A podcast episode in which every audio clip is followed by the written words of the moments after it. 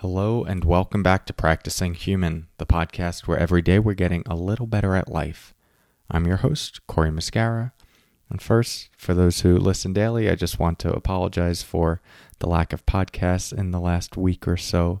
I've just been navigating some personal things that have needed my attention, so I apologize for the intermittent posting.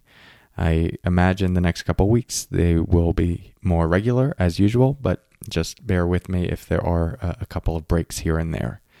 In today's episode, we're going to talk about the benefit of being deeply fulfilled in its relationship to other people. More to come on that in a moment. First, let's settle in together with the sound of the bells.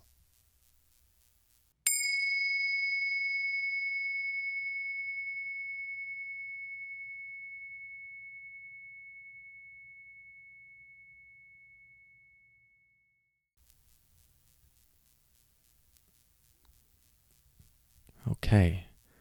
So, one of the pushbacks uh, around personal growth, even meditation, can sometimes be that it feels like a self centered practice. If you listen to this podcast, you probably have a, a more nuanced perspective on that because we, we do often talk about the benefit of your own inner work and your own well being on uh, the rest of the world. But I just want to highlight that again in this episode, uh, which is that when you are deeply fulfilled, you're much better able to engage with others from a place of patience, uh, more understanding, groundedness, love, rather than a lot of our traditional uh, ways of relating to other people that can include things like defensiveness, manipulation, uh, fear, protecting ourselves. And this is one of the powers of uh, inner work and developing uh, an inner sense of safety and ease and joy in ourselves. We go out into the world then with less of a need to protect, defend a, a part of us that might be scared or hurt.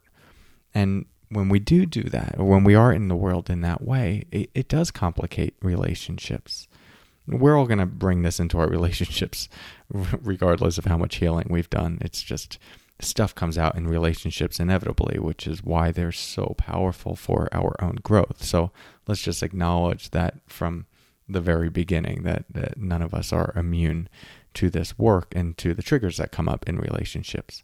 But the more clarity we can bring to our ourselves uh, and our own patterns conditionings inner workings the more we can navigate these uh, in real time as they arise, and the less they will show up for us in a way that is destructive. And maybe you've noticed this in yourself each time you go through a period of, of healing. Or even just think of it more basically like you have a really good day and you're feeling good, and then you come home to your partner or relationship or even a friend, and they say something maybe that would typically activate you, but it seems to have a little less power over you because there's just this sense of, uh, hmm, I don't know, maybe a sense of self esteem, sense of ease in yourself, a sense of feeling good about yourself. And it kind of serves as a buffer. Uh, not that we don't still feel it, but the container that is holding it is much bigger. There's less to protect. We have a sense of our worth and the person's words don't feel like such a jab. If, if anything, we tend to see it more uh, as a reflection of what they're going through and the pain they might be navigating. But that's much harder to see when we're in our own pain. So, more than anything, this episode is just a plug to continue to, to do your own inner work. And uh, in the context of your relationships, if you're looking for, you know, how, how to work with some of these patterns that arise, yes, there there are things that you can and should do with your partner. Talk about some of that on this podcast, so you could check through different episodes. But more specifically, you can trust that uh, this work that you're doing internally, the fulfillment, the safety, the love that you're cultivating from the inside out, will impact those relationships and and is directly related to that. So, hope this gives you something to think about on your journey of practicing human. If you want to take a deeper dive into that work, then join me for the upcoming mindfulness retreat. We'll be going eh, deep into mindfulness, the practice of it, how to apply it into your life in all different contexts and in relationship contexts, but really the ins and outs uh, of uh, developing a meditation practice um, and just what actually mindfulness is uh, through practice, through theory, through science, and what the latest neuroscience is saying as well. So I'd love to have you there. That's June 11th through 13th, 2021. You can learn more at corymuscara.com forward slash retreat. All right, that's all for now. Thank you for your practice and take care.